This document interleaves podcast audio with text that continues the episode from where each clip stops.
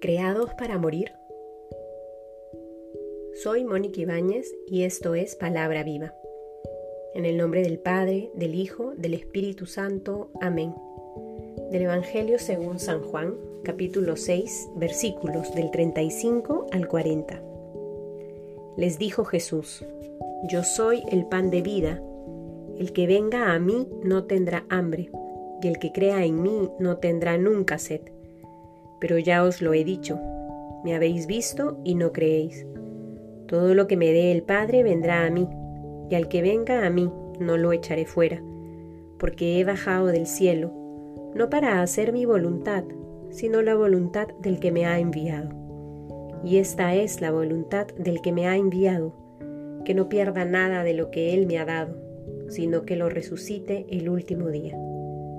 Porque esta es la voluntad de mi Padre que todo el que vea al Hijo y crea en Él tenga vida eterna y que yo le resucite el último día. Palabra del Señor. Queridos hermanos, la liturgia nos regala la posibilidad de seguir ahondando en este Evangelio de San Juan en este capítulo 6. Seguimos en todo este hermoso discurso del pan de vida, en donde Jesús comparte desde la intimidad de la oración y en amistad con sus discípulos, quien verdaderamente es Él. Comparte su existencia, comparte su misión. El día de hoy nos recuerda también a nosotros que nos acercamos a esta palabra, cuál es la voluntad del Padre. Nos recuerda que Él, Jesús, ha venido para cumplir la voluntad del Padre no para cumplir su voluntad. ¿Y cuál es esa voluntad del Padre?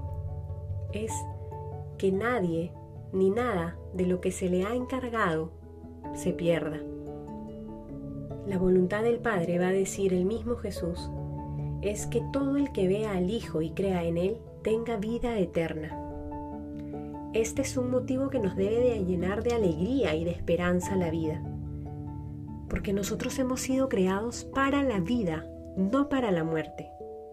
Hemos sido creados para la vida eterna.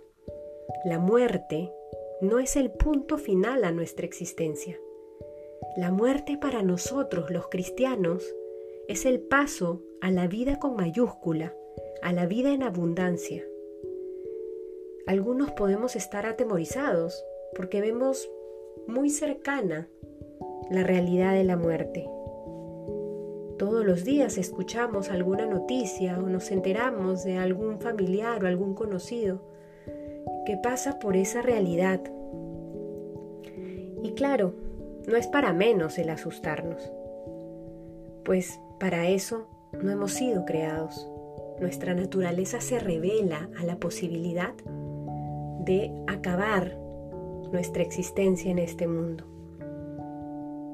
El Señor en este texto nos invita a renovarnos en ese deseo de anhelar la vida, de anhelar la comunión, de desear el cielo, porque para eso hemos sido creados. Nuestra vida no se acaba en este mundo. Nosotros peregrinamos hacia la vida eterna.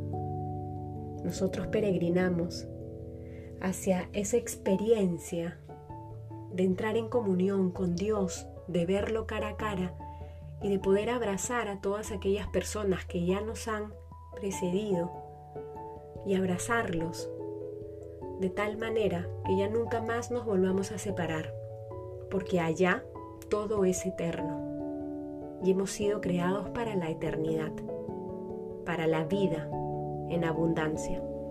En el nombre del Padre, del Hijo, del Espíritu Santo. Amén.